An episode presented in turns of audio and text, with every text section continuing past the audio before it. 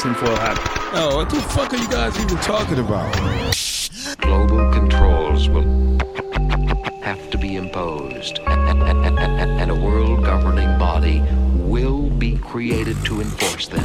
Welcome to Tinfoil Hat. We, we, we, we go deep, homeboy. Aaron, open your mind. Drink from the fountain of knowledge. There's lizard people everywhere. That- that- that- that- that- that's some interdimensional shit. Wake up, Aaron. This is only the beginning. Dude, you just blew my mind. Are you ready to get your mind blown? Good morning, Swarm, and welcome to Tinfoil Hat. You know I am. You know I'm here to do. I'm here to. Rock. That's right. We are rocking. It is the fifth anniversary show of Tinfoil Hat. Five years, December 13th, 2016. The first show ever with my brother from another mother, Mr. Eddie Bravo. And here we are five years later. I can't thank you guys enough. I know we had the big 500 coming up. And uh, you know it was, uh, you know it was a huge success, and you know here we are, yeah, celebrating another milestone. Five years in the game, still in the top 75 on comedy, iTunes, on Apple Podcast, uh, comedy, which is really hard to do. It's really hard to do to stay that long up there, and it's because of you guys. And you know, I meet with you guys all the time uh, when I'm on the road. And again, like I always say, I would love to um, meet with all with you all and sit with you for an hour each and talk anything you want to talk about. I- just unfortunately that take a couple days based on what how many people come and see me, and I'm so blessed. You've changed my life. You always say to me, "You've changed my life." No, you've changed my life. You know, you've changed my life. I was just a dude wondering if I'd wait, wasted my life uh, doing drugs and uh, not ever really getting the shot that I thought my talent deserved. And you know, and and we started this little journey because uh, the podcast I did before, you know, ended abruptly, and I just wanted to do something I enjoyed talking about, and it was about conspiracies. And you all know why I picked tinfoil hats because it was such a demonized uh, phrase. So I said, you know, let's own it, and uh, here we are, five years later. And I want to thank Off the Grid Ryan, who's not here. I want to thank Xavier Guerrero for showing up when no one else would. I want to thank Johnny for being one of the best interns we've ever had. uh, without you guys, none of this is possible. Without the swarm, I would just be talking to myself. You have changed my life. You have allowed me to provide for my daughters, and I am eternally grateful for that. I will always work my ass off to put on the best shows possible. I know that sometimes I talk a little too much, but I get excited. Uh, but I am trying my hardest uh, to be the best host I can and give you the most interesting show you can. There's a lot of conspiracy shows out there, and guess what? There's not enough. I'm always happy when I hear about a new conspiracy podcast coming out. I love to help everybody, and I know this show has influenced a lot of people to start their own podcast, which I love. So I'm so happy. The more, the merrier. They can't silence all of us. And even during all the shadow banning, you guys have followed me here, here, here to my website, the Rokfin. Wherever I go, you guys come, and that means a lot to me. And it's a symbiotic relationship. I I love you. You love me. You know. Uh, you know. We're basically Barney. That's who we are. That's what I heard. Yeah. and that's how we're gonna do it. So without you, uh, this this wouldn't be possible. So here's to another 500 episodes. Here's to another five years together. Uh, you know, I just I, I know there's a lot of conspiracy podcasts they're talking about. We're all talking about the same thing. So I just want to get as weird as possible. You know, and I want to do as different as possible. Congrats, dude. Thank and, you, and thank you. Thanks for bringing me on Of course, thank Appreciate it. you. No, I love you guys. A lot of people come, a lot of people go. You know, you guys stayed, and uh, hopefully this will be the team to the till we do our last show, which Until 2058. until 2050. That's a, a joke from the future. Um, but but, uh, it is what it is, and I love you guys very much. The only thing I want to tell you guys, I got some exciting shows that are coming out uh, on Wednesday. This Wednesday, I'm with Bryan Callen in Ventura. Uh, I'm doing a uh, uh, to the Dragons of Comedy show, and they supposedly might be a special guest stopping by. So go to my website for that. It's at the Six Club Uh, check that out. Then I want to make sure you all know January. It's the it's the Hammer of the Gods tour is starting. Dropping the Hammer of the Gods tour, and uh, it is kicking off in San Luis Obispo. That is January 13th. I'll be there with my friend Zane Helberg. Then the following week, I am in Buffalo with Howie Dewey from Cash Daddies, and then finally the final week of the year, we of the of January, we're having our first ever uh, tinfoil hat comedy night of 2022. That's at Harvelle's in Long Beach. Uh, two shows. For it says there's only 60 tickets. It's not. There's 160 tickets. They are moving quickly. Okay, and uh, it's it's at Harvelle's. Just go to samtripoli.com. Eddie Bravo, this guy right here. Johnny says he's come to Long Beach, and then we're, we're we have two shows. We have a comedy show. Then we have Swarm Tank, and then the following night we are in Bakersfield. Okay, and we're running it back again at the Well. Very excited there with Daniel Betts and uh, it's going to be a great weekend of uh, conspiracy and comedy. So I hope you can join us. All tickets at samtripoli.com. That's all I wanted to say on this very special episode. I love you all very much. Thank you for your support and uh, enjoy. The show is with Marissa Bumgartner, uh, Bumgartner, and uh, it's a wonderful conversation about the treatment of the indigenous. And let me tell you something: when you listen to what she's talking about, tell me that that's not the exact same thing was done to Black America. And guess what? It's the exact same thing that's doing being done to white, middle, and lower class America as we speak. So we are more alike than we are different. And this has been this is an amazing show for an amazing uh, five year anniversary show. Thank you guys so much. Enjoy the show. Go deep, homeboy. Aaron, open your mind. All right, so let's get into it. What a wonderful way to celebrate the five year anniversary of the show is to get into something I'm very passionate about, and that is Indigenous rights. I feel like we don't talk about that enough. And I hope indigenous is an okay term to use. I'm very, I'm not very into, I'm not into political correctness, but with this topic, I kind of just want to show a little love and respect. I think it's very important, and I don't think we do it enough. So I'm very excited. Uh, this young lady, her and her husband, came up to my hotel room. I know it sounds weird, but it was uh, they had come to my show, and they the line was out the door because you know I, I crush it, and uh, I was getting. I was getting waffles, and they're like, "Hey, man, we saw you." I'm like, "Oh, cool." They're like, "Hey, we want to get a shirt, but the line was around the block." And uh, I said, "Come up to my room, and I'll give you some shirts." So they came up, and we just started talking, and we kind of got into their backstory and uh, our guest history. And uh, she has a great podcast. She's going to tell us a little bit about. So I'm very excited to have her on. Please welcome Marissa Bumgartner. How are you? What's up, guys? I'm doing good. Good to see you. And yeah, it was awesome being at your show and then randomly getting to meet you that day. I was very particular about what hotel we were going to be staying at. I, it took me days to decide. So I was like, hey, I chose the right one. You're welcome. Because my husband's obviously the big fan here, big, big tinfoil hat fan. So Uh, it was wh- really awesome. Why that hotel? Was it the breakfast? Well, I have to eat gluten free. Um, so the breakfast, it wasn't the breakfast for me. I couldn't even have any waffles, which is a big bummer. But I don't know. It just looked classy and nice. And I liked the pictures of the lobby that they had, I guess. I don't know. That's why when you take a woman out, it's like the food is important, but it's also the like ambiance is like. That's why like Cheesecake Factory's killing it, right? Whoever books your hotels is usually cl- killing it. Yeah, I- yeah, that's Dana. She's, yeah. she's good at that. So sometimes it's the, the comedy clubs, but anyways, move right along. Uh, you guys came out to my room. Uh, was it all the magic you thought was going to be going to uh, entertainer's hotel room, or was it like? Why is there a little dude with a camera crew hanging out in your hotel room? Because Johnny Bencourt was crashing with me, and it was just fun to hang out and uh, you know, have a fun conversation with you guys. And it was very interesting. And I said, Oh, I got to get around the podcast and talk about all this stuff. Hey, everybody, I want to tell you about our friends at Green Chef. Listen, I just had a physical, and guess what? I'm in top, tip top shape, but I could lose a couple pounds. And that's going to start with me eating a more balanced diet, a more balanced meals. And that's where Green Chef comes in. Okay. Green Chef, all right, has a meal plan for every lifestyle. Doesn't matter what you're looking to eat, Green Chef has it. Okay. It's better than ever. Green Chef experts curate every recipe with over 30 meal choices every week and the flexibility to switch plans. You'll never have to sacrifice taste for nutrition. All right.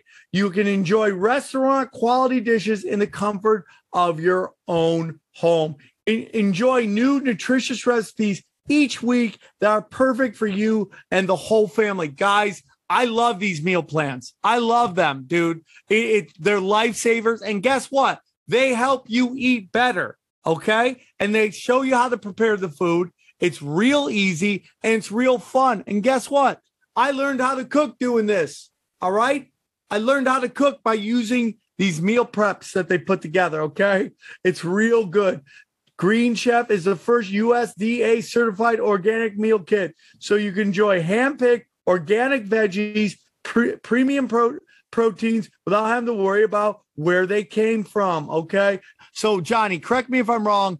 They send you the ingredients, you cook it, you put it together, and man, bang, you're you're you're eating It's- great. Yeah, and it's you're pre-portioned. They're easy to follow recipes, and they deliver them right to your door. Absolutely. That's amazing. That's amazing, guys. I use it.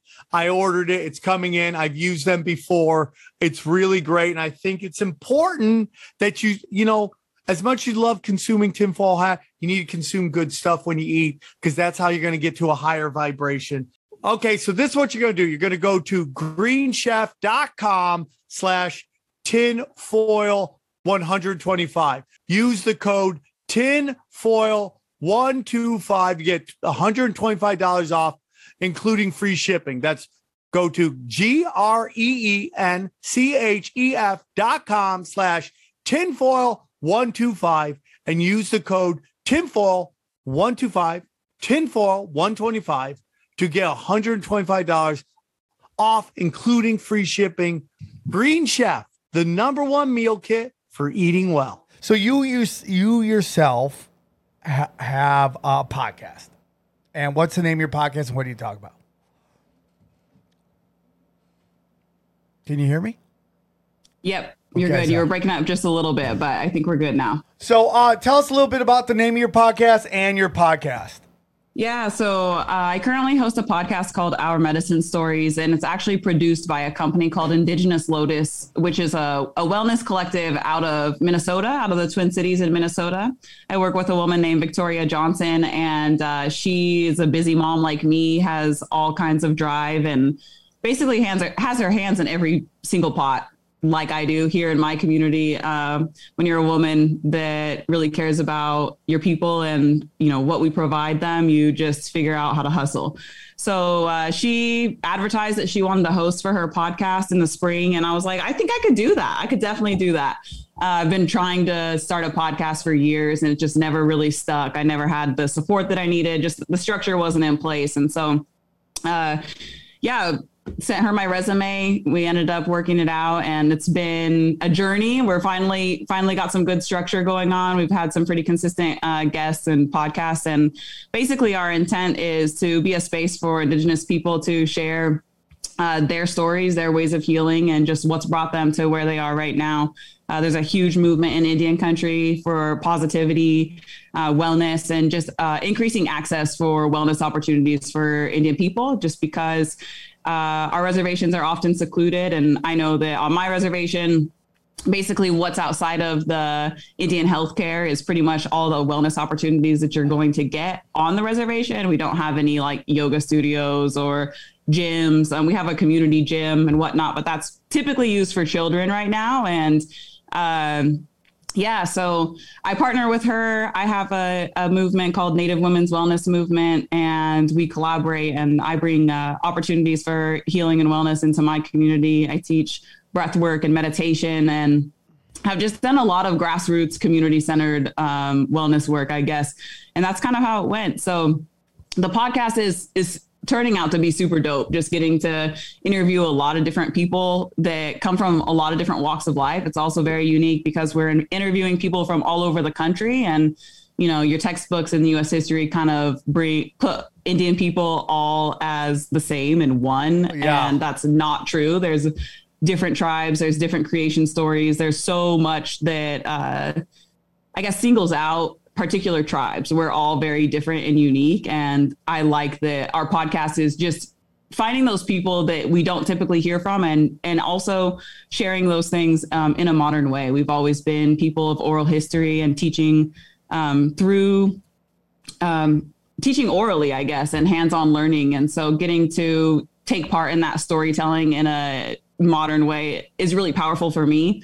And the conversations that i have with people are so touching. And i, I interviewed an elder back in August, and she's a seventh generation uh, ceremonial herbalist out of the Blackfoot tribe, and she's getting ready to pass down her name and her lineage uh, to the next little girl in her family that will carry on those traditions that she's learned, you know, from her ancestors. And so that conversation I walked away from like feeling like she spoke to my bones. I was different after that. And so, you know, getting getting to share the raw vulnerable conversations that I have with powerful people like her is really really important for me because if I can take away something from it, if I can take away healing from it, then I know that anybody else is going to and you know again just going back to making sure that we're providing access for opportunity and opportunities of healing for our people is is really important. Yeah, man, I feel it. I feel your energy, man. It's like really good.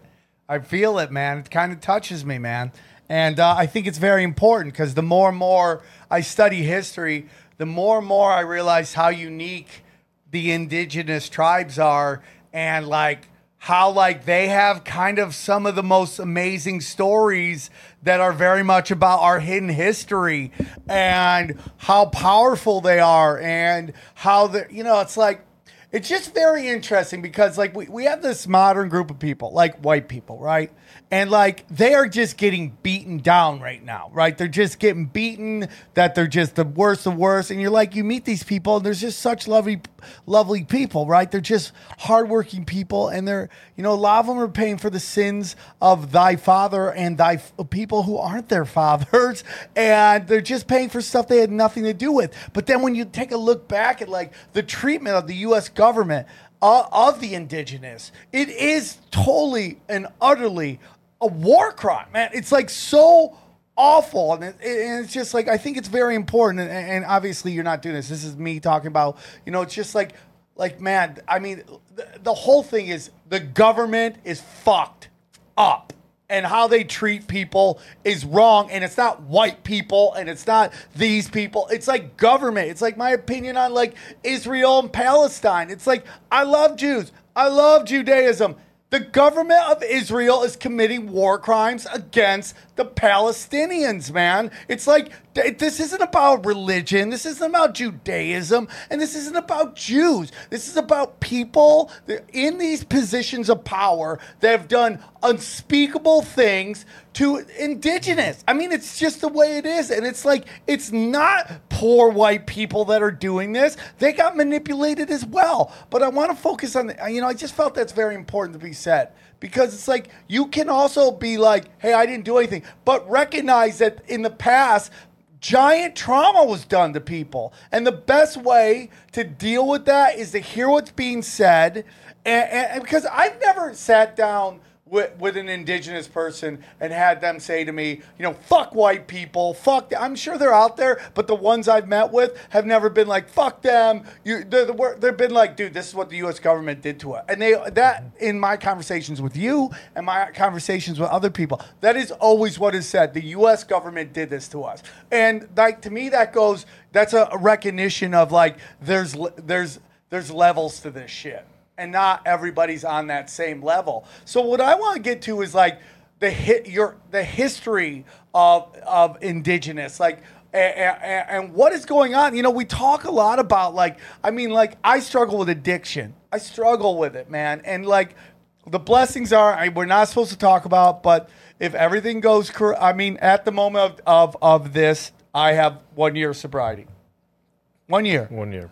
Couldn't get out of it, couldn't stop doing it, was doing coke, drinking, uh, speed, and I was powerless. And the blessings are that through a lot of hard work, that uh, these things have changed. And you know, and if anybody's going through it, you can email me. I'll tell you what I did. That's all I could do. But man, it seems to be gripping the uh, indigenous people pretty bad, huh? Yeah, I first just want to applaud you on your sobriety. That's wonderful. Thank and Uh, I always appreciate anybody that's vulnerable enough to share that. I also have been uh, sober of alcohol for almost six months now. And I've gone through like several bouts of my life where abused alcohol, especially as like a teenager and a young person. And then I remember turning 21, having fun for a little bit. And then shortly after that, I was like, nope, I got to be done with this. And like it just isn't for me. And then i would just i still wasn't really confident in that decision. And so i continued to you know partake in the sociality of it. And uh yeah i have had a lot of close encounters with addiction uh, in my immediate family. And uh, I'm, I'm proud to say that i'm the daughter of uh, two recovering addicts. And i'm also a child who was in that situation um, that is extremely privileged and i was always surrounded with people who loved me and took care of me um, and I think that, you know, addiction is always at the forefront of what I do. And when I was pregnant, I was like, I got to take a step back. I used to work in addiction um, and, and prevention here on the reservation. I put on a lot of different drug and alcohol free events in the community. Um, it's really deep. It's really, really deep because when I first came home from college, I I struggled because I also I studied human development and family science, which is actually a public health degree, but it's super psychology and sociology based, and so you're really looking at systems at a micro and macro level. What it look what it looks like uh, for a human to develop across the lifespan, how to, how they're affected by their immediate family, the school, and the community, and then you know your macro level government per se. And uh, when I came back home, I struggled because I could see all of the pain everywhere. I had distanced myself enough from the reservation and enough from uh, just seeing all of the pain. We see a lot of sadness and pain in our communities, and uh, when you grow up around that, it it's that enmeshment. It just is normal. It's normal for us to to be around those things and so when I came back and started working in alcohol and drug prevention, I was like, what am I going to do to teach these kids, like these teenagers? Like, how do I have these kinds of conversations with them to talk to them about substances, to let them know, like, you're not like every other kid. If you have addiction in your blood, you can't just go to college and party with everybody else and think you're going to be okay because it's going to spiral into things. I've had several friends and just see kids continue to leave the reservation and not realize and understand what substances can do to their lives and to themselves. And um, yeah, for me, I really battled with, and I still battle with it. And it's part of why I chose to leave alcohol um, out of my life at this time. And it's the biggest thing is that my community didn't have alcohol at one point in time. We didn't have substances and we weren't unhealthy. We we weren't toxic. We didn't have the interfamilial issues that we do now. We don't we didn't have lateral violence, we didn't have lateral oppression. Those things were brought onto us by the US government and alcohol was introduced to our people by the US government. And um, when your body you know, for umpteen years has not ever experienced that type of substance. And then it's introduced to you at a really painful, you know, time. Like our, our children were being taken away from us. Our land was being stolen from us. Our food sources were being demolished and taken from us. We were no longer allowed to hunt and hunt and gather, excuse me. And these new things were coming to us. Also, like talk about like if you want to go deep into the addiction, like let's even go into food sovereignty and uh, the government providing us with commodities like white flour and cheese and these things that our people had not ever had. We didn't use those things. We always had relied on the uh, the earth to provide for us, and we traveled seasonally all throughout many different regions in the Northwest to to gather those foods to sustain our bodies and to sustain our children. And so when we were put on the reservations and all of these really horrible things were being taken from us and alcohol, that substance was introduced, this is how our people were numbing and taking care of themselves because they didn't know what else to do. They were lost. And um, I actually to bring up that elder again that I talked about that I interviewed in August, I asked her about alcohol and I asked her what her what her take was on that and, and on substances in general. And she she had this really long way of saying, you know, I've never used any substances because of because of the thing the the role that she carries in her tribe and in her community and in her family as a ceremonial herbalist, she's not allowed to use substances because it's seen that she could be very hurtful to somebody else if she were to go gather medicine while she was drunk or high or you know just not in a good mind space. And she gathered that medicine and came and brought it to you it would do things to you that you, you and I don't understand uh, on an energetic level. And what she said to me was that it's for me, it essentially was her talking about the chakra system. She said to me that you have this clear channel that goes from the top of your head down through your body. You have this light within you. And if you have this light in your body, why would you take vodka and pour it into that? Why would you take these things and pour it and put it into your body that's been given to you that has that light within you that comes from source. And again, like I tell you that I left this conversation feeling so different. And at that point, I had not been drinking for about a month. And uh, yeah, so I see I see a lot of it right now. Honestly, I have a couple of really close relatives who are struggling with alcohol, and um, unfortunately, it's extremely socially acceptable. So we don't take it seriously. I feel like as a you know, as a collective, as a society in general, away from just Indigenous people.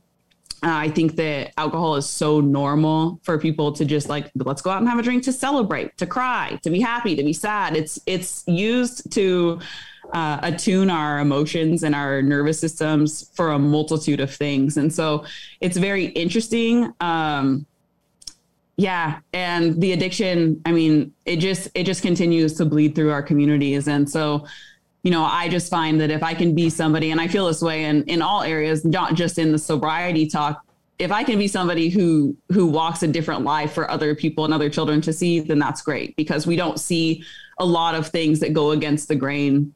And unfortunately, like I said, alcohol is so common and normalized that it's almost like this silent killer. Um, I have had many, many, relatives die from cirrhosis of the liver, especially that generation um, of veterans that fought in Vietnam in Korea, uh, they came back and were had severe PTSD, and that's how they coped, and that's what and that's what they did, and and unfortunately, you know, like the binge drinking, even like being a functioning alcoholic, that's very real, and we see that. Um, but for me, you know, I uh, I just try I just try to be that person that people can come to. I'm probably going to get off this call after we're done here today, and hopefully go track down one of my cousins who's really struggling right now. See if I can help him get into treatment, get somewhere, get some kind of help and relief because he's at a point where he's like, I'm lost, and it's like, good. I'm glad that you're recognizing that. So what do we need to do next? Hey guys, I want to tell you about our friends at Super Speciosa. That's right, Super Speciosa. They are the best, the, the leaders in Kratom. That's right. Just go to getsuperleaf.com, use the promo code SAM, and you will be set up, okay? Listen, everyone loves Kratom. It's good for you. The pharmaceutical companies have tried their hardest to convince you it's bad for you, it's not right, don't use it. It's an all natural, super duper leaf. Get it going. Kratom is an all natural herb related to coffee bean that that has been used in Thailand for centuries. That's a long time, man. Kratom helps energize your mind and relax your body, okay? It just helps you feel good, okay? Super Speciosa has only one ingredient that's pure Kratom leaf, okay? All right, guys, listen. Uh, the Super Speciosa Kratom Super Leaf, okay, is good for you, all right? And if you don't like the way you feel, you can get your money back guaranteed, all right? That's it. So here's the offer, okay? For one month, for the month of December only, they're doing a Christmas special all month. Get 20% up on the top of the usual 20% with with the SAM code, okay? Get 20% extra off on top of the 20% you're already getting by using the code SAM. That's forty percent. That's 40%. Try Kratom and get a massive 40% off your entire order. Go to getsuperleaf.com slash Sam and use the promo code SAM for 40% off your entire order for the month of December. Okay? One more time. Go to getsuperleaf.com slash Sam and use the promo code Sam, all right? And, and for, for 40% off your entire order for the month of December. It's just that easy. So go to getsuperleaf.com slash Sam. Use the promo code Sam. Substance abuse complex. is the same in uh in Mexico. Listen, it, man. it hits it hits the Aztecs. Just Yeah. indigenous people down there. It's the same. Just because you're like a Native American in Mexico, the indigenous people hits them differently as well. They're big drinkers, and it hits their liver different than like the light skinned did. Spaniard people that got mixed in there, and they ended up getting some of those genes. Because it hits different, like they go, they call it that Native American gene, where you, well, that's at least what they call it here, where they instantly you start drinking, and oh, there's there's Native American, Yeah. it's coming out. Yeah. So so the biggest thing about that is that you know if you watch any like movie about the black community, they'll always talk about how there's a liquor store in every corner, right? There's a liquor store in every corner. There it is. Then we talk about this pandemic going on, right? What who what they keep they close down gyms, what they keep open? Liquor stores Oh, don't forget weed shops. and weed shops. And you know what? People can love weed. And I, listen, I, I'm for the legalization of all drugs. I don't think people should go to jail for doing drugs. I think that compounds the issue. You know, I can get sober, but I, I it's very hard for me not to be a felon anymore. So I'll put that out there. I, I don't know any law, anything that was made illegal that people stopped doing. Well, do you know the logic on why they couldn't legalize alcohol?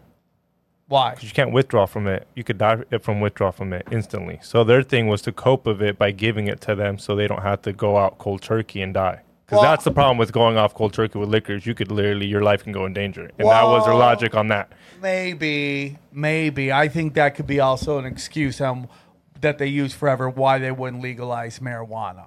So I mean, like that's that's my purpose. You know, that's my my belief. You know, is that they they had to be like, well, we can't make alcohol illegal because you know people will. If they withdraw, they'll die. I, I don't know the government ever cared about people dying or not dying. I mean, that's my humble opinion. But the whole thing is, we've talked about here on the show before that liquor, alcohol, drugs, uh, they call alcohol spirits. There's a reason, and it's like it, it, it is meant to let some dark forces in. I mean, like I see people all the time. They can't control. They're they're lost. They're not their own person. We have friends in our own life that battle these to deal with addictions, um, to deal with trauma from the past. I I mean, I make jokes about, but man, there's things that happened to me in the past that I just didn't want to deal with I mean, you worked at the comic store. How many people drink there every day?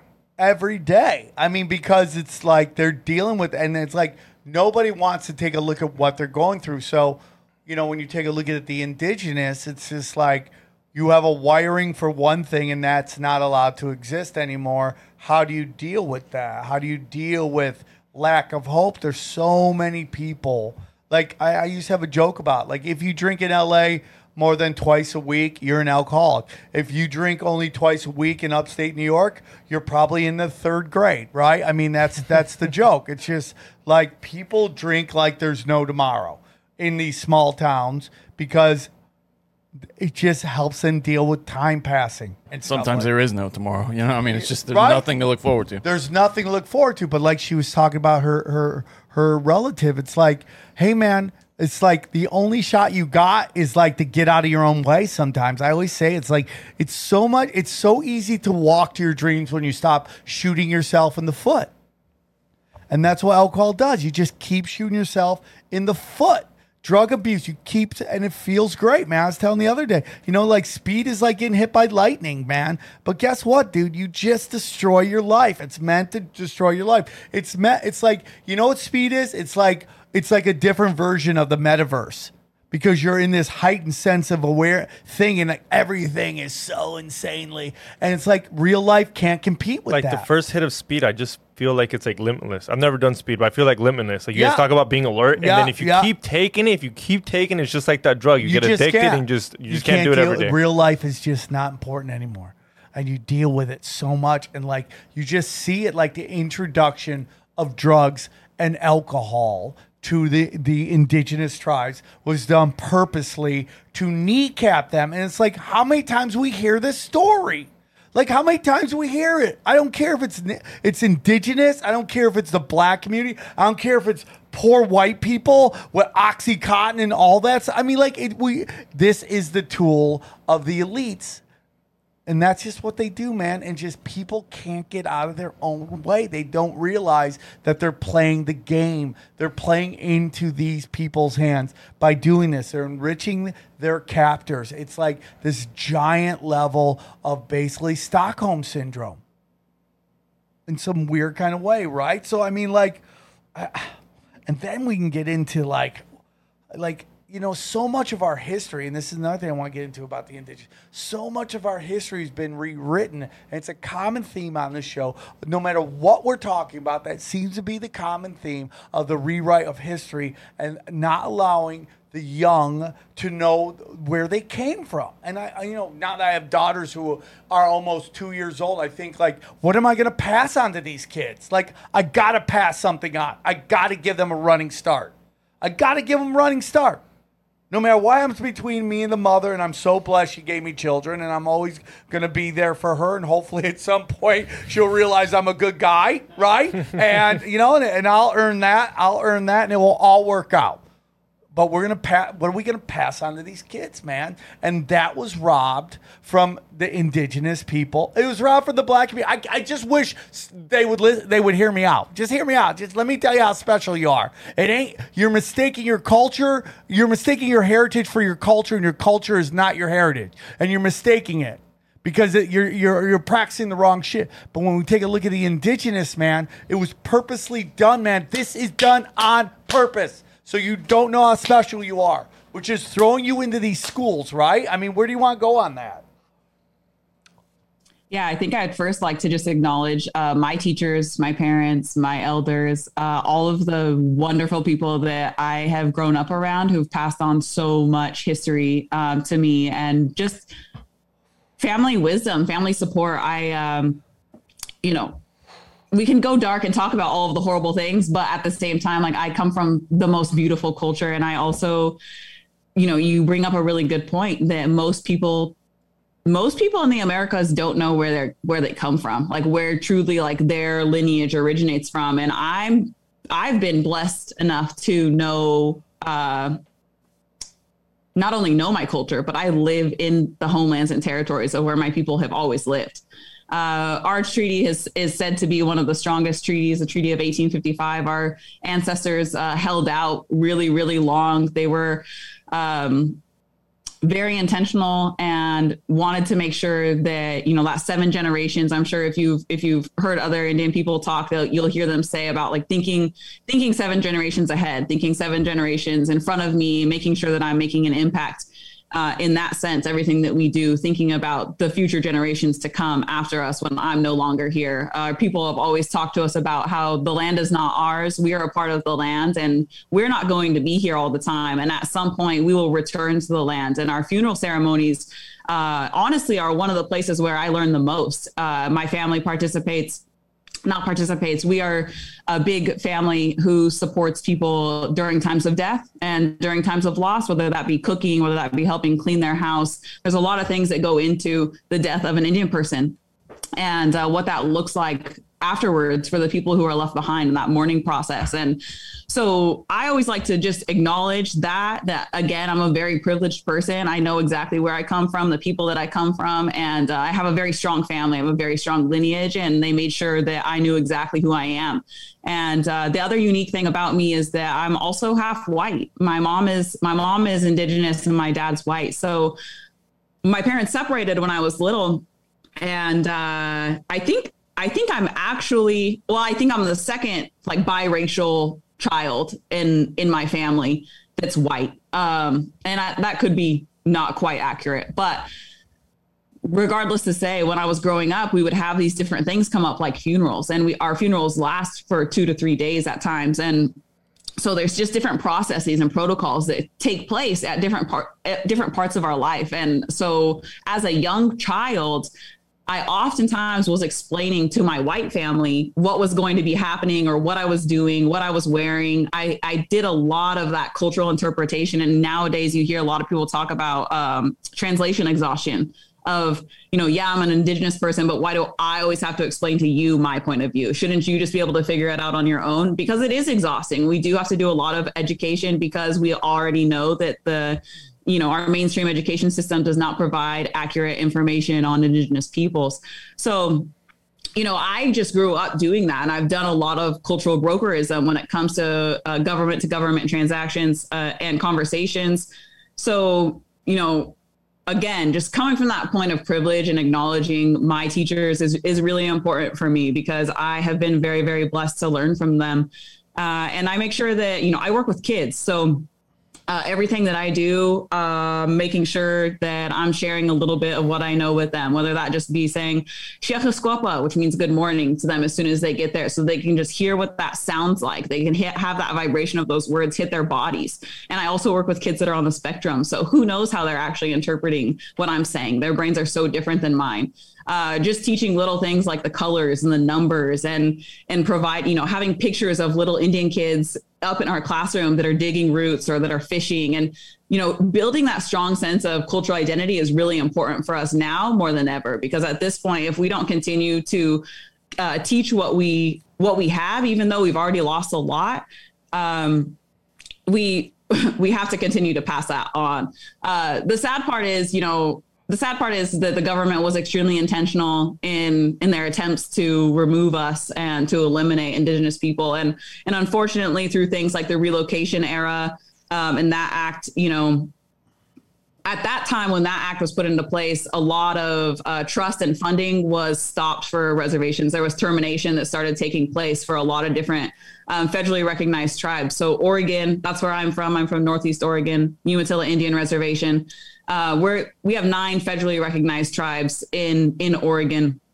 Uh, that doesn't mean that there aren't other tribes or bands that aren't recognized. However, they do not they're not recognized by the federal government, so they pro- they don't have reservations. They don't have um, like we have Indian healthcare. Our reservation actually broke off from Indian healthcare oh, I want to say in the 90s, but that could be inaccurate. Uh, but recently, you know, our tribe has been able to take a lot of steps towards self sustainability and self sufficiency, which is really exciting for for us.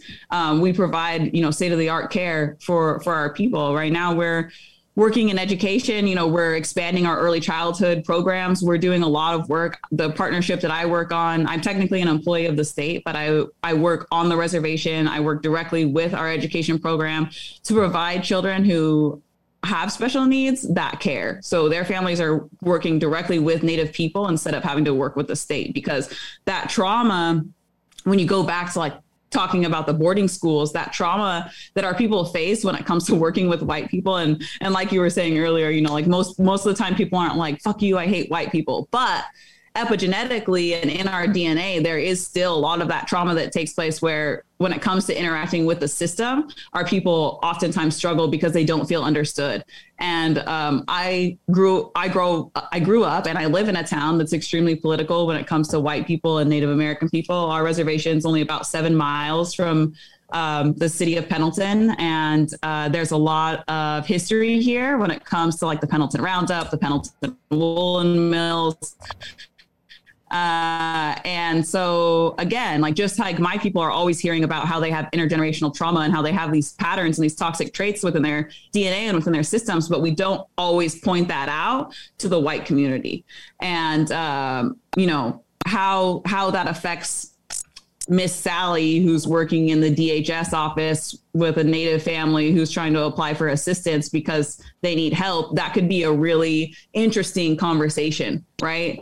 So I think that it kind of just comes down to our present day and being able to acknowledge where we're at. Um, our tribe is is doing phenomenal. We have a lot of really great things happening. So it's like as much as this, as much of as much of what the U.S. government has done and continues to do, uh, we're still here. We're still resilient. We're technically a sovereign nation. We are our own people. We have our own governing body here, and uh, we're making a lot of really great strides. So you know, it's it's different for every tribe though. It's not with the the things that we're facing here are, could be very different than what tribes down in New Mexico are facing, right? There's a big difference. And because all of these different tribes that are federally recognized, they all have their own structures of government. So what our government system looks like is very different than what the Warm Springs tribe down in Central Oregon's government system looks like.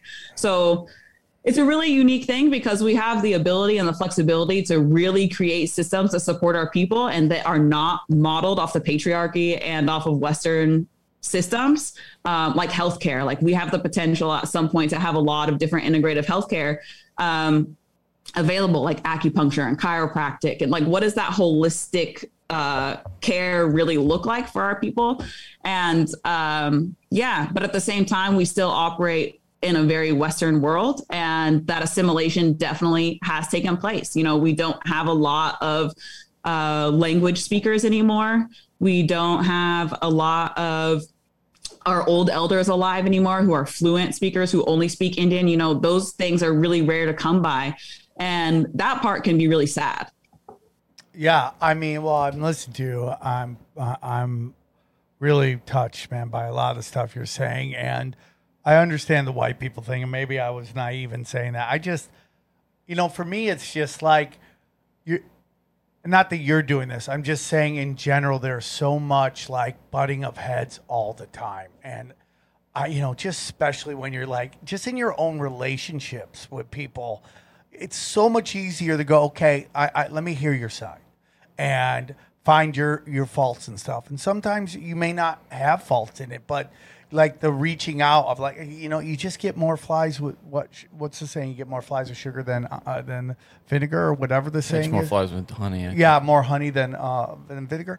That you know, I I- it's just the it's so dark, right? It's so dark, and uh, when you look at the the past, and it's so hard to comprehend that people would allow this to happen to people. And then we again we have it happening in modern days, right? In Palestine and stuff like that, and the media, which will cry about everything, is silent on that, and you're like, how's that happening? Or what's happening now in Australia? We're watching in real time this like fascism, and like everyone's like not saying anything. So, like my whole thing is like, how do we reach out to each other and help each other understand the trauma of the past, but without making people who didn't do it, you know, have to pay for a price of something that they, you know, that th- they just didn't cause. You know, it's, I don't know what the answer is. To That's that. how I they feel. So I lived in the I lived in Nai and uh, over there by uh, Lake Elsinore, and there's the Pechanga, the Pechanga tribe there. Yeah. they got a casino. Yeah. Some people hate them just because some people get the money. Some people you can walk around and Well, they're part of the big tribe, problem. and they feel like, what did they do that I didn't do?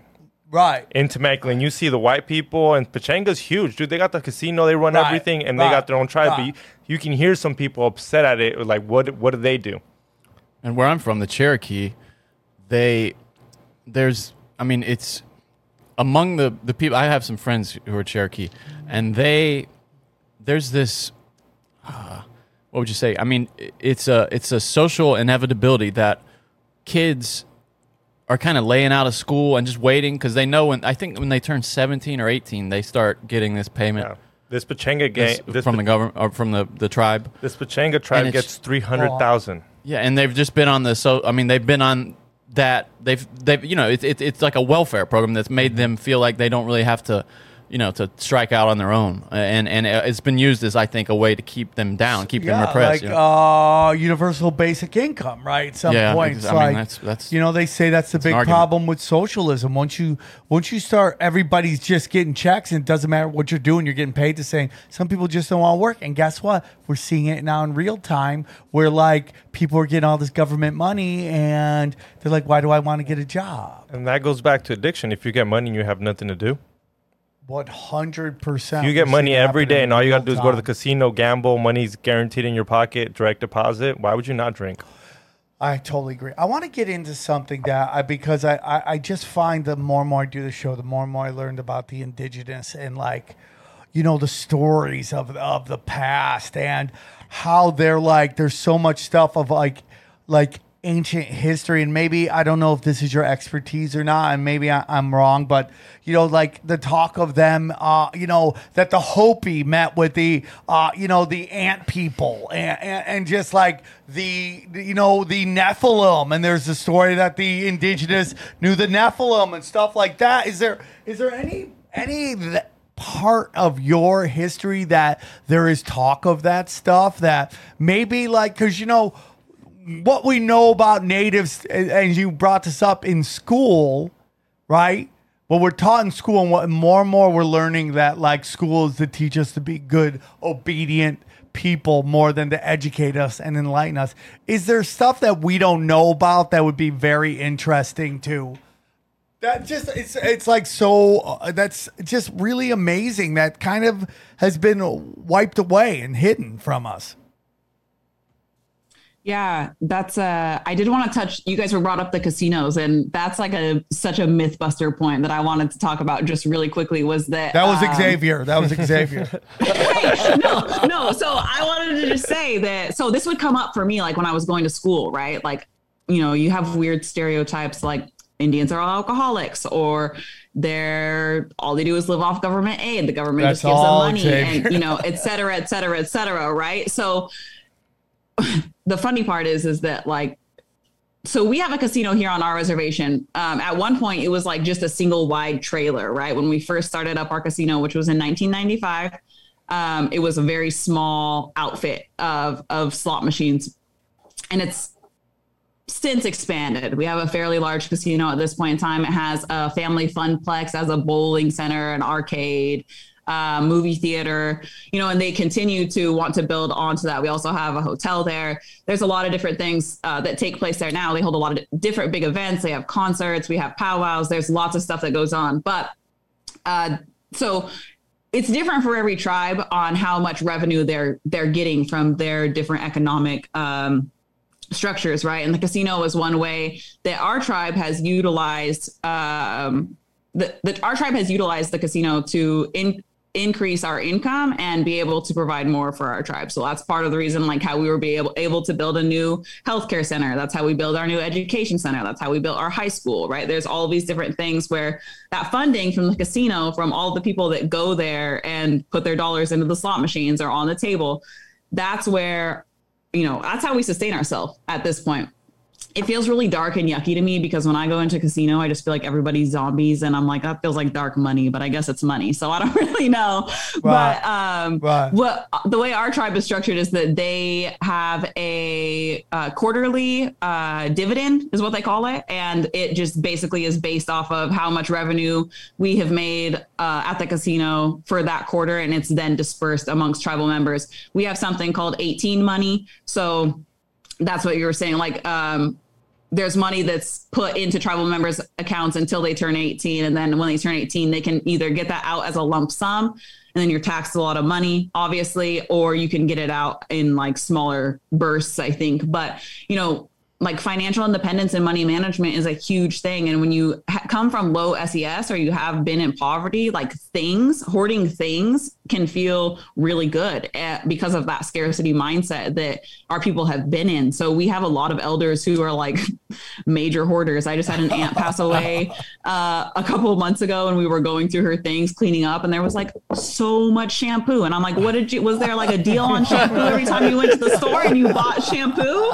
Come on girl um but yeah so that's always a really interesting thing but i always just like to throw that back in people's face when they want to talk shit about indians because i'm like well don't go to the casino then and don't buy our drinks and don't gamble not my problem you know That's so interesting. They're like, I know the Eastern Band of the Cherokee. I mean, when they turn 18, they're getting like a hundred grand, dude. Yeah. Just cash, straight cash, homie. And I like, there's a story out there. Uh, hold on, I just found it. It's topic.com, and they just go through and talk to each 18 year old about what they spent their money on.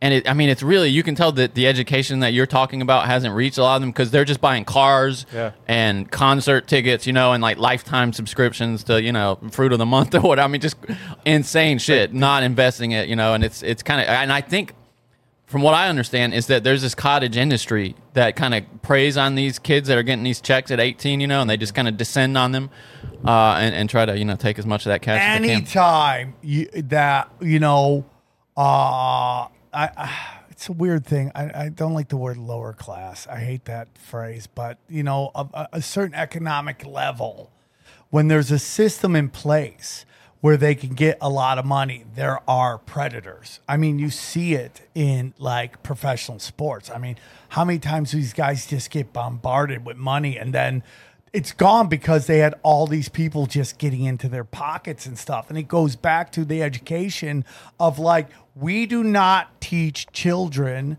how to manage money. We They, need to they do don't it. want you to, because if they did, you'd be like, "Why am I getting a school loan? Yeah, yeah. What's the interest on that? Oh, wait up, they That's told me not point, to. yeah. They told me not to. Why would I do it? Oh, what's Is there any kind of uh, initiative to create a education program to talk to kids like about, about like, hey man, you're about to get this huge amount of money. You could do this, which are what dumb people do, okay, or you could do this, which is what people who know how to manage money do, which is invested in this, this, this, whatever that investment might be. Uh, how to how to manage your money. Is there any programs like that? Yeah, there's tons of programs. Uh, we we yeah, there's an abundance of different curriculums and whatnot that are tribally adapted. So like you know, you have all of your evidence based programs that are used in like addiction and stuff like that. A lot of times there will be tribally adapted. Um, programs that are specifically for our communities. And so i've taken one that had to do with uh purchasing a home. And so i went through this like four week course and there was all these things and like little activities about how to track your spending and your money and you know talking about credit talking about loans talking about those kinds of things. And now i believe that um, our tribe actually does provide that education to 18 year olds uh, or for children who are about to turn 18 to have some kind of financial um, independence we also have a really cool um, program here. So our governing body is called the Board of Trustees, and um, we have like a chair, a vice chair. Like there's a whole thing essentially that governs our tribe that oversees policy and whatnot. And we also have a youth council that has just uh, really started to to develop, to develop and catch momentum over the last few years. And so right now we have a ton of really inspired young people who are doing really big work. They're going to these really big uh, like climate conferences in the Northwest and you know, just getting to use their voice and advocate uh, in a way that feels really large. It's also very impactful because they're doing those things of talking about, like, thinking about seven generations ahead as a 17 year old. And it's like, so we're, we're seeing a lot of positivity. We're, we have a lot of momentum and a lot of really great things happening. And so it kind of just depends on what the availability and what the access to resources looks like for each tribe. And and the other thing is is that if you don't grow up on a reservation, which there are a lot of indigenous people who don't grow up on the reservation because of that relocation era where we were, you know, sending we you know, the whole point of assimilation and whatnot was to completely erase Indian culture. It was like there was deemed a term kill the Indian, save the man. So boarding schools uh, teaching like they wanted you to think about like monogamy uh, material wealth um, like th- that individualism right? Of just like what it means to be in american society today. Like we really search like search for that nuclear family. And that's just not how our people operated. We were very collectivistic cultures. You depended on each other for survival. So if all the children were together and you had like the oldest was a 10 year old and the youngest was a three year old and the three year old went and got in the river well guess what you're all going to get in trouble because y'all could have just died. So every person, no matter what age, always had that role. And when you have a role within your community, you have immediately a sense of belonging. So right now, with the way that our communities are structured in that individualism, we don't have those same, um, you know, roles of operation, I guess, within our families and within our communities. That's why that's where I start seeing you know, like addiction and depression and poverty and like those things starting to pop up because it's like, what is that sense of identity and more? What does that look like? And, you know, a lot of the things that, uh, a lot of the initiatives that I worked on when I worked for the local health center here was uh, men's health, actually, because our men, it, it, I've heard elders talk about it that, you know, our women, our women always had a job no matter what when when shit went down and like we were put on reservations like a mother still had to feed her child a man's job was to provide and to be that hunter to provide safety. And so when they were no longer allowed to leave the reservation and and provide for their family that sense of belonging and that role that identity was completely taken away. And that's where you see like that alcoholism really come in for them. During that time when we were on reservations our men were completely lost. And i think that you know that continues to bleed out in into our generations. And that's you know that's where it's come down to. And I don't know where I was going with that. No, no, long- no. long This is a wonderful but- point to make, and it was great because that again, here we are. It's like, yeah, are we talking about indigenous people? Are we talking about modern day culture with everybody? I mean, like. That's a real issue right now. Is like, what is the role of men? It is a mm-hmm. war on men. We see it happening in real time. I can tell you now that I have two children, there is no greater rush you will ever feel than provi- as a man providing for your children. It is the greatest feeling you will ever have. Well, hey, they need this. Can we get this? Get it. Bam! There's no better. I'm telling you, dude. And I know you. You're like get two. Yeah, yeah. Stock Get up. Stock up. Yeah, I have double. I have two. So it's like I uh, like I can't. So what's the role of men now? What is the role of men? How do how do men feel fit in modern day society? Right? And it's like. You know, talking to you and talking to your husband, I could tell you're a very strong woman, and you have a, you know, that you have a, you have a, a great head on your shoulders, and your family has got great structure. I, c- I could tell that there's some gro- there's great roles between you two, but it's like where's man, men's roles in society right now? And like men are like nobody talks about this. I'm gonna do an episode on it. Men are killing themselves at a historical rate Yep. right now. And like, where is that discussion in modern day media? It's not there. Women's breast cancer is like so tragic. It's everywhere. It is at the halftime show of every Super Bowl. It is what we're talking about. And we should. Why is nobody talking about men are killing themselves at a historical rate? Why? Because they, it's like, what is your role right now? And like, so much is like when you talk about, you know what, we're talking about reservations. Yeah, that's real. Guess what? I think big cities are just giant reservations, man. And it can sound totally crazy, right? Maybe I'm wrong. And if I'm overstepping, let me know, Marissa. Seriously. But it's like, look what happens. What is your role? Where do you go? You disconnecting with family, right? You what do you have a job? Can you provide? Uh, uh, you know, alcoholism. It's like what's your future? All this shit. It's like the same thing. You're supposed to be a hero if you stay in home. if you Yeah, stay at right. home, you're a hero. Right, you're the best. fucking hero. Thank you for thank you, hero person, for staying home. But it's like maybe I'm overstepping by saying that. But like as I listen to you talk about all of the things going on in reservations, I go, I could just zoom that out, and now, and now I'm talking about l- living in a big city and how we have no connection to our our past, and everything is about our future. Look at this cool new hip thing we're doing. Look at this cool new. Hey, dude, this is a new way of thinking. This is a new way of looking at it. This is like, well, what about the old way of looking at it? And like, hold on, the, the old way of looking at it, where it's like.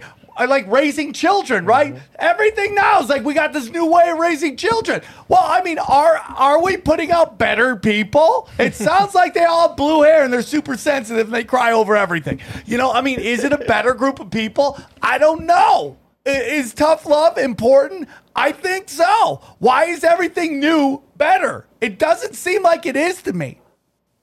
Yeah. I mean, I was gonna say she's right because right now women, they still got to feed the kids. They, their job, their job is still there. Right. As a woman, you still got to feed the kids. You still got to clean. You might clean extra because the kids are home. They're not at school. Your job's there as a man. The You don't have a job. The cleaning. The cleaning. The Uh, cleaning. Xavier, you are scoring Course. ports with her left and right. Okay. Yeah. No, she was saying that their Gold job is still there. Right, She was right. saying their jobs is still there. Like, yeah, my sister still has to clean. My my sister's husband doesn't have a job. Yeah. He's she's at home doing what? Nothing. Because not that he doesn't help with the cleaning, but that's not. That's kind He of like doesn't have a what's Yeah, he doesn't have a role. How Yeah. does he What is his role? Now that you have all these jobs are gone, can they? Not everybody is meant to be a, a neurosurgeon. Some people are meant to work with their hands. But I also believe that that's somebody who just does it. Like there's so many people that got to learn, and we're, we're seeing what she's talking about. Uh, again, we could just zoom out to like big cities. It's like you have to learn to, like how to adapt and how to figure out new ways to find to to uh, thrive. Right? We hear you know these young kids are starting these initiatives and and, and you know they're using the, the the the casinos to fund other part. Like that's called adapting. But we also have a connection. We have to have a connection to our past, and we're just. Try, I mean, these people just keep trying to rewrite how we operate. And it just doesn't seem right to me. And like, you know, we had that one gentleman on who who was talking about the Adam and Eve and the what was the original sin and like it really hit with me when he goes, the original sin was that man left Garden of Eden cuz he thought he could make the rules that he he was you know you brought up source before. And like to me that's such a wonderful term because it's like it takes away all gods and allahs and all that stuff. And it's like source dude and our connection to source and what source means. And like as a 49 year old drug and sex addict knuckle dragger for me to talk about like source is like it's like a, a growth for me man because i did i i was so disconnected from that and it's like, so, and like that's because of my, how I was raised. And even in my own family, man, I don't have any Armenian traditions. I don't have any uh, Italian traditions because my my my grandparents and my parents' culture was simulation, man. And like you know, now that I'm having this conversation with you, I do think it's very important to keep your culture of your people you know it's not not to cause rift and division but to celebrate it. And like i always say man this is like america's greatest strength and as dark as our past was but our greatest strength is like there is so much wonderful diversity. They've weaponized it but like we shouldn't allow that. We should enjoy all these different cultures that are here and like and like we should, you know, you brought up abundance. Like there's enough for everybody. You can get yours. You can get yours. You can get yours. You know, the scrounging and holding of that is like, it's like causing division and fighting. Everybody gets, dude, there's enough for everybody. The black community should get it. The indigenous cu- culture should get it. The, everybody should get it, man. But the people at the top get us all to fight with each other. And it's always the same people always and always and always again. And we get lost. And that's why we have friends that can't stop doing drugs and they can't stop drinking because they, they have no connection to their past and they see no future. And that is an awful place to be, man. An awful place to be. And you kind of brought up a little bit, and I don't know if you if, if you've talked totally about it, but the collectivism cultures compared to American ind- individualistic culture. I think that's really important, man. You know, in comedy, I've always said it: groups rise, man. It's like you know. In comedy, for a very short time, there was this whole boxing mentality that could be only one. And then and then I started watching. I go, oh, groups rise, groups work together. Whether it was you know the the um, Def Jam generation of the '90s, where all those comics rose, or the nerd culture, or now Joe Rogan's crew, where they all rose together. Right? I mean, groups rise, and I think we're just trying to get everybody again to stay home all the time. Right? Stay home, man. You want to be brave? Stay home, brave person, and don't connect with anybody. And guess what? You should tell your friends that aren't vaccinated like you are they can't come over because that's the good. That's good for everybody. And it's like, no, man. That's actually the worst thing for everybody. Is not to fucking come together and not to work together and not to love each other and accept each other's differences. I have friends of mine that just think I'm the craziest person, but I love them and they love me. And it's like, that's the acceptance, man. It's like we got to bring people together. It's like the law of abundance is the most important thing ever. And I just think it's, you know, I just this conversation is just so so wonderful because I think there's so much that uh, that we could learn from the history of uh, what has been done to the indigenous people, and you know, and then you're like, am I talking about the indigenous people, or am I talking about the black community, or am I talking about poor whites? Like, who am I talking about? Right? It's it's the same game game playbook done over and over again, and they just get you to fight with each other. And it's just like stop fighting with each other. Stop realizing that you know it's like when that that Aubrey guy got killed in uh, Atlanta. I'm like, we should be marching with those people. Those three guys hunted that dude down and shot him in the middle of the the street. Whether he was committing crime or not, he deserves his day in court. We should be marching with that. du- Those people who said that's fucking wrong because we don't need people g- doing street justice on other people in the middle of the street. The So guy deserves his right to fucking to trial. Citizens arrest. What the fuck's that?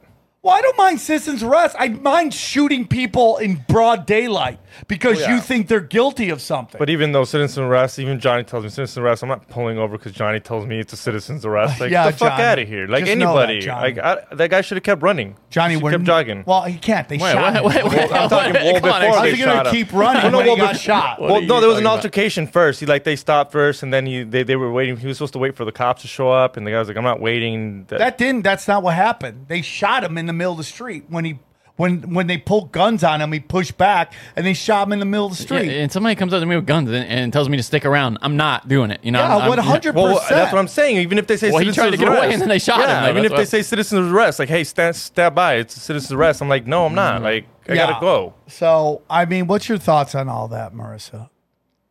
Yeah, I think you brought up a couple things that I definitely wanted to touch on. Uh, you said the law of abundance, and I like that you brought this up at your show when we were there too, actually, because uh, my people have always believed in abundance, and we have. So what you'll hear, and you'll you you know you brought up the Hopis earlier. Hopis are super cool. They got all kinds of uh, Mystic they got stuff? all kinds of really cool oral histories and traditions. Uh, my little brother's girlfriend is Hopi, and so you know I've I've had some conversations with some Hopi people.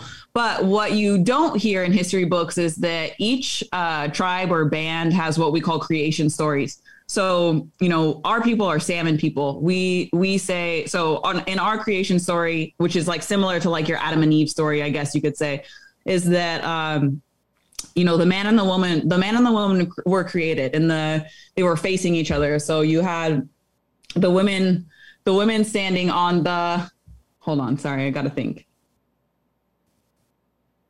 the women were standing on the south northeast south west the men and the women were standing you know facing each other on each side and uh, when creator created our people he called them the Natittite, and that just means the people of the land. And when he created them, he called upon different animals and plant life of earth to stand up and sacrifice themselves in the to to continue to sustain these people you know for time immemorial and this is where like that law of abundance and like the way that our peoples uh in, interacted with the land and with the earth forever you know up until colonization took place up until westernization came.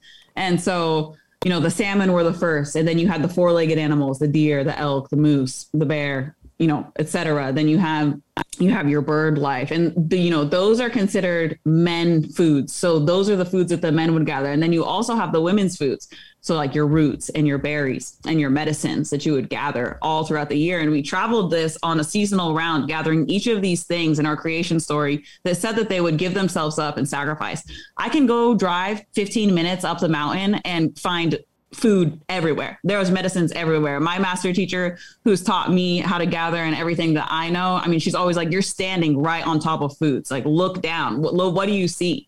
And so, you know, our people always survived because they knew that the creator was going to provide for them for as long as they continued to take care of the earth and continue to take care of the water and continue to take care of the plants and the animals and gather them and sacrifice you know they were always going to be taken care of. So that abundance factor was always there. Um, I've tried to ask elders about like aliens and like star people and stuff, and like I, I can never get anything good. Nobody like nobody ever bites my, bites my hook. But um, yeah, there's a lot of different things, you know. And a, another, um, I go in these little. It depends on where I'm at in my journey of life, but like right before I got pregnant, right before I was even really thinking about having a baby, I was really on this quest. I was working in maternal and child health at that time, and I was really on this quest for, you know, what did our what did our prenatal care and our births look like? What songs were sang? What medicines were used? What traditions were done within the family? What what did that look like? And it was still, you know, I got together um, a group of elders that I knew that I thought would be able to provide me with information, and they did. But it still was like, how do we pull this information out? Because you know, like, and I could talk about birth and, and women's health and you know all that stuff for for days upon days. That's a I support a lot of women through through that journey and just making sure that they have the information, the education that I was given um, by my midwife and by my elders, just from what I know. You know, what does it mean to have a strong body, mind, and heart? What does it mean to carry life? What are those teachings that were tied to that? And so for me, it just kind of comes down to whatever phase of life that I'm in and reaching out to um, those elders that that I have always learned from and and asking them telling them about what i'm going through right now you know this is what's coming up for me. What do you know? What do you what do you have to hear? And it's so funny because i can show up to my grandpa's house and you know sit there for hours and he'll just start talk like he just tells me stories about his life or about like when this was happening. And there's just so much storytelling that's done within our cultures and within our communities that is so valuable. And they always tell us that like when we're at the longhouse or we're at ceremony they're always lecturing the young people like you need to be listening. You need to hear because at one point you're going to be standing here. This is where you're going to be. So you have to know what what you need to do. You have to know how to take care of these things and how to take care of yourself. And um you know that's one of the, my most favorite parts of of my of my life is that i i have this information and this knowledge and i feel so connected to the source that's within me. And i think that when you're talking about like you know the issues with men right now and then you go into like just the isolation in general putting people in isolation and this is why i don't believe in like institutions like people sending somebody with mental illness into jail for stealing food or whatever they did. I don't know, for survival, putting them in an institution where they're literally going to go crazy is not going to, you know, make their addiction any better or give them the help that they need. You know, there's just all of these things that we don't treat. We're never treating the root cause. We're never actually people, and I always say this um, because I work with I work with young children. And when I show up in my classroom I have to show up in the most clear source form that I possibly can. Because when I walk into my classroom if I'm still carrying whatever was had me pissed off that morning or even the night before it's going to affect how my energy is going to affect how I interact with them especially my students that are on the spectrum because they're experiencing the world completely differently than you and I are. And um you know getting to be able to be in those environments with children in particular has really taught me how to attune myself and how to attune my vibration. But I always say this when you're working with children or you see people working with children or even parenting, which a lot of us do, where a lot of us are parents, um, you can see people's core wounds come out. And a lot of times, what are those core wounds? I'm not enough. I'm not loved. I'm not heard. I'm not seen. You know, what is it? And I think that, you know, like going back to alcoholism or going back to anything you want to talk about opioid addiction, you know, like that's one of the most severe addictions that are ever there. And it's almost always directly tied to emotional trauma. So, you know, figuring out, and this is why I'm always talking about wellness and healing because I want so badly for people to feel the way that I feel. I want you to feel happy. I want you to feel healthy. I want you to feel at ease. What does it feel like to have a calm, regulated nervous system? I do a lot of parent education talking about the brain, talking about our brain states. When are you able to use your prefrontal cortex? And when are you just acting from your brainstem, from your survival state? What does that look like? How do you activate those different parts of your brain so that you can show up and parent, so that you can show up and be regulated in your life and like meet your little kid that just wants to like play with blocks, you know, like right. I just want to color. They just want to do, they want connection, right? How do you how do we as adults learn to give ourselves the connection that we are seeking that is what substance use is is trying to fill that void and that that numbness and you know and i can say this because i've been in at points in my life where all i did was drink and I hit it well for a long time. Like as a high schooler, I was partying so much. And when I think about myself now, I'm like, what? Like I can't even fathom I can't even fathom it. And it's like, what was going on in my brain at that time that I felt like I needed to drink all the time? Oh, I wanted to be seen. I wanted to be liked. I wanted to be accepted. You know, what are those things? And it sounds like so cheesy at the you know at the same time but that's the reality of it and when we know like when we think about high schoolers and where they're at developmentally yeah everybody wants to be liked yeah everybody wants to be seen so they're going to jump into those things that everybody else is doing more oftentimes than not um, so I don't know. I think that, you know, like that core wound piece is something that I really like to highlight whenever I can because we all have them for me, like I still like I have created the most beautiful life. I have the most amazing partner. I have a daughter. I have a stepdaughter. I have an amazing support system and family. I have a wonderful job. I have all of these beautiful things that I'm doing, but still, there's some days that I wake up and my nervous system is dysregulated, and I'm constantly looking for that enemy. What's going to jump out and get me? What's going to go wrong? Is my life going to fall apart? What's happened? Like this, these fight or flight things that take place in our childhoods, particularly between the ages of zero and seven, when that subconscious is really being developed you know, there's just a lot of things that happen within our bodies and our minds that we've not been told about, we've not been taught about. And this is why, like, when I took my first psychology class when I was 19, I was like, what the fuck? Why has nobody ever told me about the different parts of my brain? Why have I never learned about the working memory? Why have I never learned about these things? Why am I just now? Why am I just now knowing? Why am I just now realizing this? And so going through school and taking a lot of those psychology classes and you know, even just everything that I learned in school allowed me to go into a deep self study to really look at my life and understand why I was the way that I am. And so now, you know, like I said, like I've co created this beautiful life with the universe, being on your goddamn podcast. What the hell? Like, what the hell? Like, I'm just a little res girl, you know, I live here in Northeastern Oregon. I don't like, I, I it's crazy and it's so funny because like right before we walked into your hotel room, John's like, I'm gonna get you on his podcast. And I was like, whatever, I don't know, didn't acknowledge it probably. And then sure like sure enough, that happened. So it's like you want to talk about the law of abundance, you want to talk about these things, you want to talk about the power of believing in yourself. And that's something like again, where I get to come from such a place of privilege because my parents always were so supportive of everything that I did, everything that I still do, anything that I want to do. They're like, anything you want do it. The world's yours. Go get it. And, um, you know, especially, you know, I went through a reunification process, you know, moving back in with my mom when I was eight. And that's a huge transition for a lot of kids, you know, especially our kids that are in foster care system when they're re- like reunifying with their families. It can be really challenging, yes. not just for the parent, yes. but for the child. We don't know how to interact with our parents if we haven't been around them. Yes. And also, if we have that abandonment as part of our core wounds, how do I show up in front of you and make sure that I'm liked? How do I show up in front of you and make sure that I'm loved? How do I know you're not going to leave me? So that defense that clicks on. And so now, me in my adult life and this beautiful life that I've created, so much of my work, especially since having my daughter, has been teaching myself, teaching my nervous system. Like I just like to, especially in like my breathwork classes, you know, I like to, uh, use the picture of like a dysregulated nervous system as like a forest fire. Can you make it like a calm river? Can you calm your body down? Can you bring that hypervigilance down? What does it feel like in your body to feel calm? And then a lot of our people who have experienced trauma or who have experienced addiction, you know, in turn are also addicted to drama and chaos.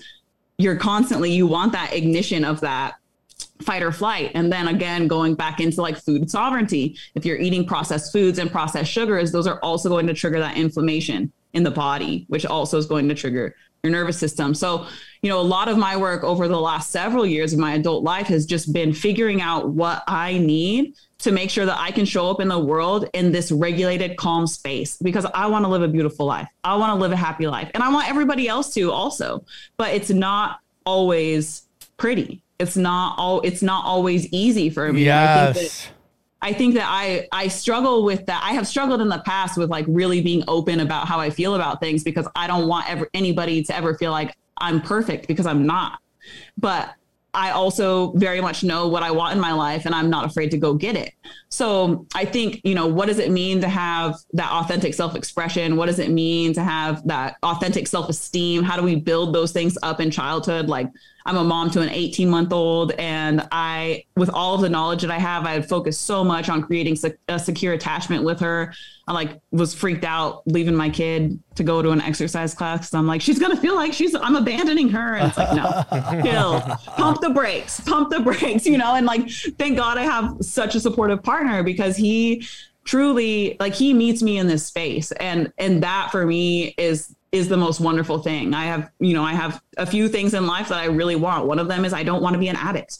I don't want to be an addict. I don't want that to be a part of my life. I deal with it in many facets. I've been an addict in the past, and that's just not who I am. And it doesn't serve me.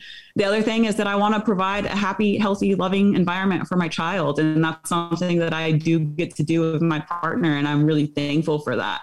And um, I don't know. I think that you know, there's so much that goes into it. And I think, you know, this period of isolation has really pushed and challenged everybody. It's either, you know, it's made you or it's, it's, it's made you, it makes you or breaks you. And, um, you know, for me, I'm really thankful to say that it's, it's really made me. I was six months pregnant when all of this COVID stuff started, terrified. Like that was, it was terrifying experience at that point in time. You know, what I, what I had envisioned for my pregnancy and bringing my child into the world was not anything of what it looked like.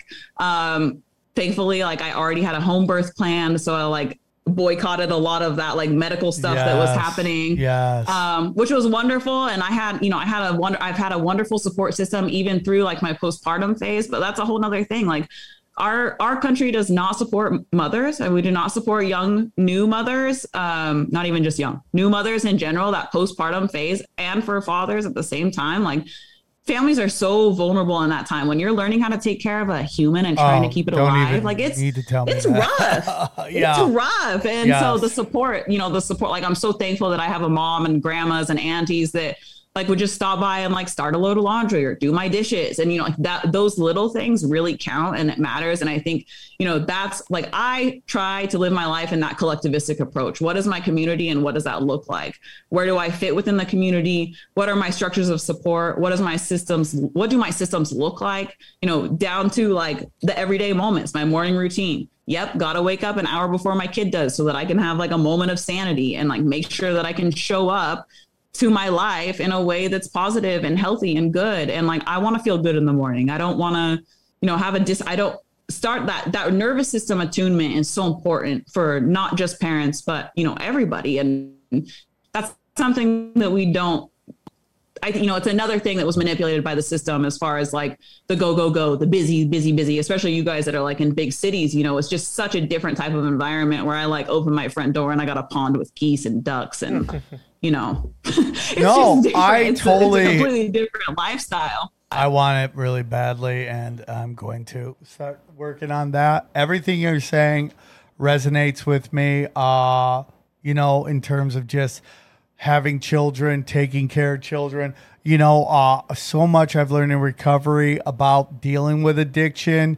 You know, there are some people that could just have some party and enjoy in their life, and for some reason they do. And then there's a lot of people who get lost in it because you know, real world stuff is very painful. And you know, for me, it's just like I I didn't want to deal with where I was in my life friend, all my friends around me were, you know, giant. I, I was, I used to close shows with these people. Now they're headliners, and I can't get booked anywhere, and that gets very dark, and it becomes this weird thing that you know this this kind of dragon that eats its own tail you know where it's like i'm not getting booked uh so i'm drinking but i'm not getting booked because i'm drinking but then i'm not getting booked so i'm gonna drink and then it just becomes this weird thing and it's just like all my problems i had when i was uh using and abusing they they never went away. They were always there and they just started compounding and compounding compounding. And then it gets so much and it seems like such a big hill to overcome but it's like every, just every day just chip away chip away chip away. And it's like you know for me in my life is like discipline. Like everything is discipline. It's it's like you know it's like don't use no matter what it's like i used to hear that and be like yeah whatever and then i would never no matter what, man, no matter what. If it's like I think something's gonna put me in a position to uh trigger me, I don't go there. I don't drive there. I don't hang out there. I don't do anything of that. And the biggest thing I ever learned was two things that helped me. Was one is I stopped judging people's outsides.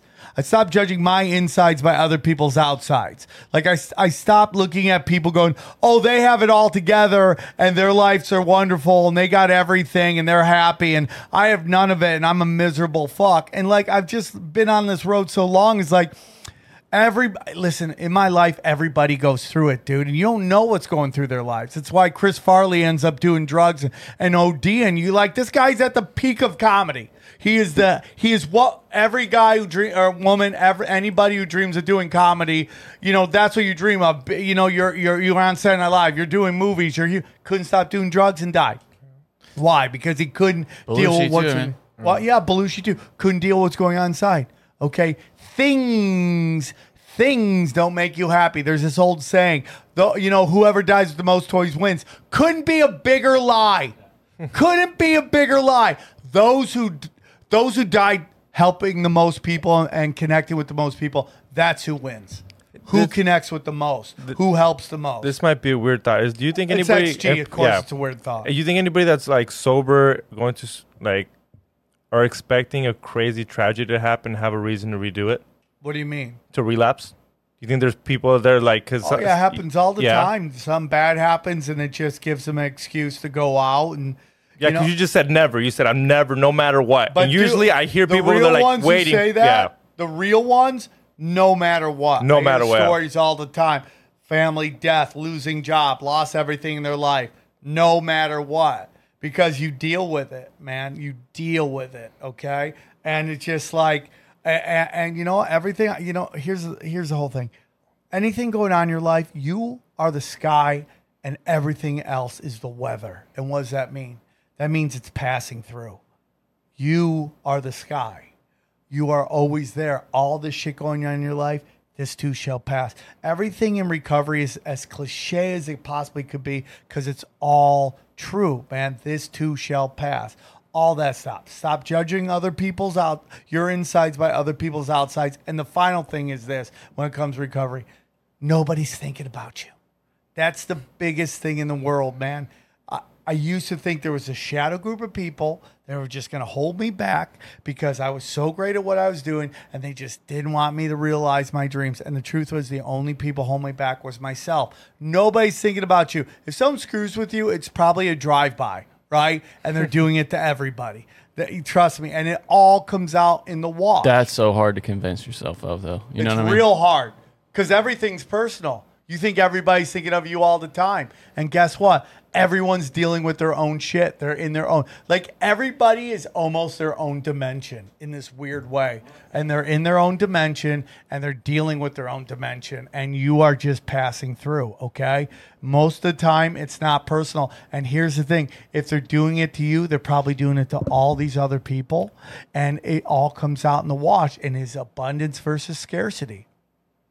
There's this story about when Ringo Starr quit the Beatles, and he quit because he felt like the other three guys were a unit, and he was just on the outside. And so at first he went to John Lennon and said, "Listen, man, I'm leaving. I'm leaving the Beatles, man, because I just feel like you three guys, you know, have are so tight together." And John goes, "I thought it was you three. And then and then he goes to Paul, and Paul says the exact same thing. Isn't that crazy? So they all thought that there was some. That was why they were. I mean, think about it. That's such a. That's so indicative of relationships. You know, you think everybody else has, has something that you don't have, and that they're they're, they're looking at you laughing, and, and and it's all. It's just all in your head, man. It's all in your yeah, head. your ego is not your amigo, man. And it happens all the time. And you just got to get out of your way. And everything, anything worth anything is going to take time. There's a the old saying if it was easy, everybody would do, be doing it. And it's just the truth, man. And it's like everything I I did on drugs, I, I do sober. Some things aren't the best, and I got to deal with other trauma in my life. Uh, but so anything I'm doing, I, I, the things that I the the the feeling of tweaking I got right when I tweaked, like that high that I that I couldn't get away with. I get that from waking up sober in the morning. I get the same high. I get the same high when I hang out with my children. There are highs out there that are natural and good for you, and you just got to go find them. And you just, and it's like, you know, a, a good friend of mine named Jimmy Cohen once told me this that really helped me. You know, it's like sometimes, you know, we have entities around us. Like you remember the Lost Boys, where the only way you could invite the the uh, Dracula in or the vampire, and you have to invite him into your house. They have the house has to invite him in. That's the only way he can come in. Well, that's also sources of light. There's sources of lights around you at all time. Okay, and they want to help, but they can only help as if you ask for that help. And at these moments of weakness, you have to ask for help ask for help. It sounds stupid. It sounds dumb. You, but it's real, man. It's real. And how do I know it's real? Because when I apply it to my life, my life changes for the better. That's the only way I know it's real. There's no science experiment that you can do that can prove any of this. It's not provable. It's it's just not. It's not. These are things that are outside the realms of the laws of physics that they don't want you to believe it. But this is what makes it special. And it's like believing in yourself, asking for help from the universe. So, what Jimmy Cohen used to say is you pray to source, to God, to whatever you believe in, and you go, hey, man, help me get 24 hours today. Help me not do drugs and alcohol today. Maybe tomorrow. Maybe tomorrow I'll do it. Maybe tomorrow I'll do drugs, but not today. And then guess what you do tomorrow? You ask again. Let me not do drugs today. Maybe tomorrow. Because some people can't deal with the thought of never doing it again. Don't worry about never doing it again. Just worry about not doing it for this 24 hours. Maybe tomorrow you do it. Marissa, you came, you saw, you dropped the hammer of the gods on us. And I hope because uh, this was a banger, man. It's a real banger, and I really hope that you that people uh, fl- find you from this and support you. And I hope that you, I hear, I, I get to see tweets and Instagram posts about you doing all these other wonderful uh, podcasts out there because I think you're very important uh, to your your people and your movement and what you're trying to do. And there's so much more we can get into, and we could do it uh, in the future. You're always welcome back on the show. So one more time, tell them where they can find you: Instagram, Twitter, and the name of your podcast, and where they can find it. Yo, I don't got a Twitter. So there's that. No Twitter for me. Maybe You're- I'll jump on the bandwagon. Social media is one of those things where I like I dance a fine line where I'm like, I, and you did a joke about this. Somebody at your show did a joke about this of like needing to take a break from social media. I'm that girl. I'm like, I need breaks. I need breaks often. But uh, I have a couple different places you can find me. The podcast is Our Medicine Stories um, on Instagram. You can find that uh, on Spotify right now. And then I have an Instagram page that's Native well Native Women's Wellness Movement. So movement just MVMT um, at the end of that. And there's not a ton of activity on there right now. I'm really uh, hoping to bring a retreat onto the reservation in the in 2022, just to um, again increase that capacity for healing and wellness opportunities. And yeah, I really appreciate you guys having me on here. Loved all the things that I got to talk about with you and looking forward to more. Looking forward to where this takes me next. So appreciate your guys' time for sure. Well, you crushed it. You did excellent. You came, you saw, you dropped the hammer of the gods, and uh, just make sure uh, when you hang up, you you email me all the links so I Will can do. include it, and uh, we'll do it again so- again. We'll do it again soon, and uh, say hello to your husband. And I appreciate your time. You did a wonderful job. Thank you so much, guys. I love you. Uh, the end of the year is coming. Uh, again. Uh, this is the this was the big uh the big five uh the big fifth year anniversary of Tinfoil Hat, and we can't thank you enough for the journey. We're still in the top fifty after five years. That's unbelievable, and it's all because of you, the Swarm. And just know we work very hard to put out the best episodes we can with the most unique guests. I don't. I'm not even into the biggest names. I don't even. I just want to get unique people, and like today's episode. And uh, I cannot thank you enough for what you've done for me and my family and my friends. And uh, I love you very much. And here's to another five years. Thank you guys very much. We'll talk to you soon. We go deep, homeboy. Aaron, open your mind.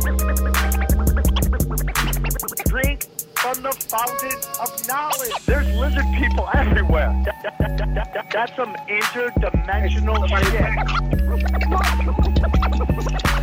Wake up, Aaron.